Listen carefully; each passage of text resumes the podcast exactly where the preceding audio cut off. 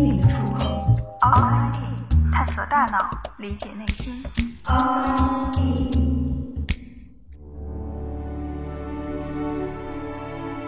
欢迎来到 Outside In，我是冰峰。看过电影《美丽心灵》的人都会对天才数学家 John Nash 的精神分裂症印象深刻。很多人正是因为这部电影了解了纳什这个人以及精神分裂这种病。当精神分裂与纳什结合到一起，人们想到的是天才；而当精神分裂这个词落到普通人身上，人们想到的往往是疯子。是的，精神疾病有很多种，但我们通常说的疯子，指的就是精神分裂。那么，精神分裂究竟是一种什么样的病？它如何分裂了我们的精神世界？而在这个分裂的世界中，我们将体验到怎样的感受呢？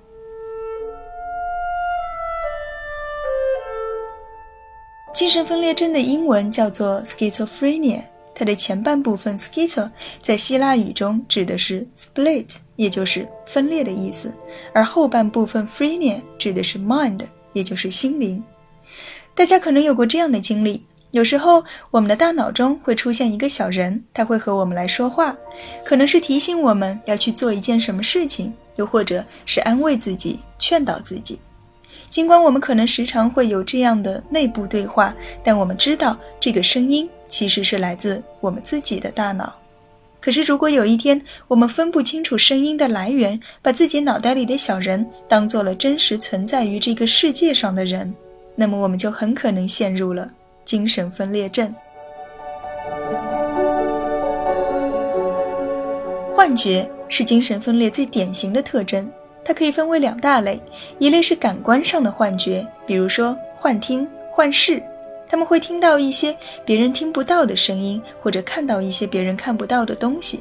比如说，他们会说：“我看到马路上全是特务，但其实一切正常。”又或者他们会听到有人在议论他，可事实上并没有人说话。和幻视相比，幻听更为常见。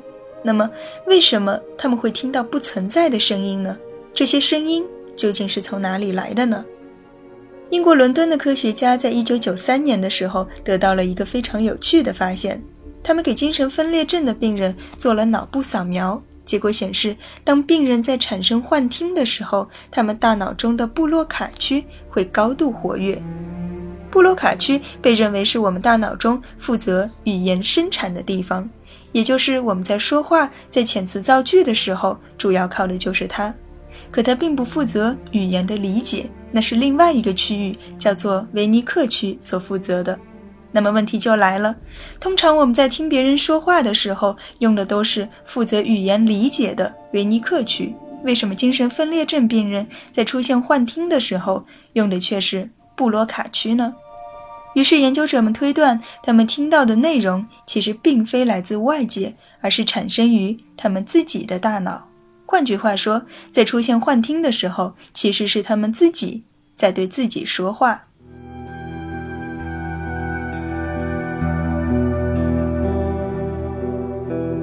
至于为什么他们会分不清是自己在说话还是别人在说话，这就得说到另外一种幻觉——认知上的幻觉了。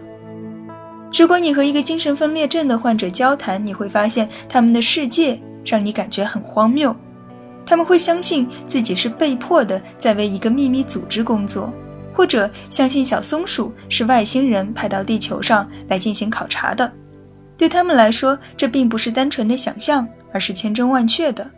不过，和电影中表现不同的是，在现实生活中，他们并不会看到自己幻想出来的实体。也就是说，他们其实并不能真正的用眼睛看到那个幻想中的人和物，但他们确信它就在那儿。除了幻觉，精神分裂症的病人还会出现一些功能上的障碍，比如说，他们说话可能会语无伦次。之前可以很好的发表演说，可是现在却无法组织自己的语句。他们可能也会出现没有办法集中注意力，或者对各种活动都失去了兴趣，没有办法坚持做某件事情。另外，还可能会伴随有快感的缺失、情感的冷漠，会出现一些不恰当的行为或者反应。比如明明在看一部非常悲伤的电影，他们却可以哈哈大笑起来。和大家相对比较熟悉的焦虑症、抑郁症不同，他们是那些正常的情绪发展到了极端状态下的一种非正常的反应。比如焦虑，人人都会有，可是过度焦虑那就是病了。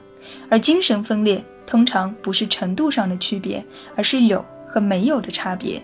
他们会感知到一些别人感知不到的东西。最典型的就是幻觉，而其他的一些行为上的反应，其实都是基于幻觉的基础上发展出来的。从某种意义上说，这些反应本身都是正常的。如果你总是听到一些莫名其妙的声音，你也会没有办法集中注意力。如果你经常觉得有人要抓你，你肯定也会疑神疑鬼，躲在家里不出去。所有古怪的行为背后，其实都是合乎逻辑的正常反应。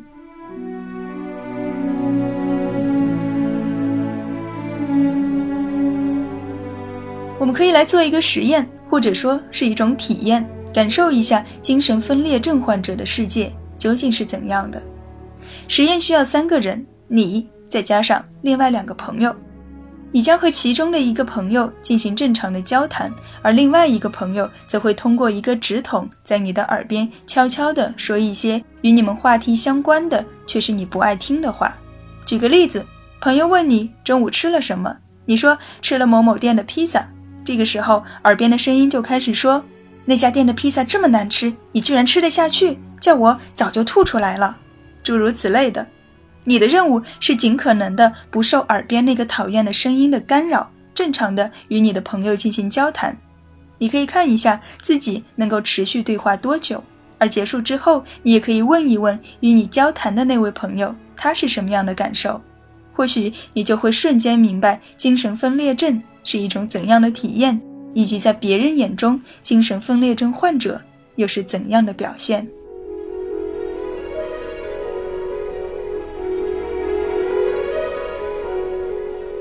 为什么会得精神分裂症？和其他的精神疾病一样，不外乎是先天和后天两大因素。数据显示，如果是同卵双胞胎，一方患有精神分裂症的话，那么另一方得病的几率将近百分之五十。而异卵双胞胎的话是百分之十七。如果父母中有一方有精神分裂症，那么孩子得病的几率在百分之十三左右，并且有研究显示，父母的症状越严重，孩子得病的几率也会越高。甚至还有研究表明，如果家庭成员中有精神分裂症患者，那么你得其他精神疾病的风险也会比别人高。除了先天因素，后天的环境也很重要。我们经常会听说谁谁谁因为受了什么刺激一下子疯了，其实这个刺激只是一个导火索，可能在他的基因里就已经存在着这样一种倾向，而这个倾向会导致他形成某种认知偏差，比如别人一句很正常的话，在他听来却很容易往坏的方面去解读。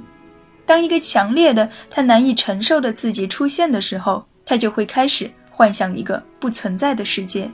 而如果这个刺激始终没有出现，或者始终没有强烈到突破它的阈值，那么他可能就不会发病。你可能会觉得他比别人更敏感一些，但不至于会认为他疯了。而遗传的影响只在于他可能比别人更敏感，以及他的阈值可能比别人更低一些。在大脑层面上，精神分裂或许和大脑中的多巴胺系统过于活跃有关。但也有研究认为，是因为前额叶中的多巴胺受体缺乏刺激导致的，还有说它和谷氨酸活动的改变有关。总之，目前还没有一个公认的说法。而在治疗上，有时我们会采用一些精神安定类的药物，可以让精神分裂症患者的大脑平静下来，从而抑制幻觉的产生。不同的药物可以针对不同的症状，但药物治疗依然是停留在表面的。在症状得到了控制之后，认知模式的改变以及周围人的支持，才是他们痊愈的根本。就像那时，我一直认为他发病的导火索就是那个他很想要得到却没有得到的数学奖，而他病好也是因为他最终拿到了诺贝尔奖。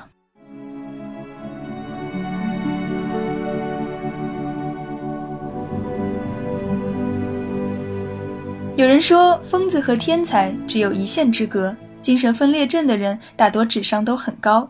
也许在电影中我们看到的的确是这样，可是，在现实生活中，有许多病人，他们就是普普通通的。也有人说，精神分裂症的人都有暴力倾向，很危险。而事实上，这是一个相当大的误解。有没有暴力倾向，取决于他们在幻想的世界中扮演怎样的角色。还是那句话，他们所有的行为都是合乎逻辑的，唯一的区别就在于他们还有另一个我们看不到的世界。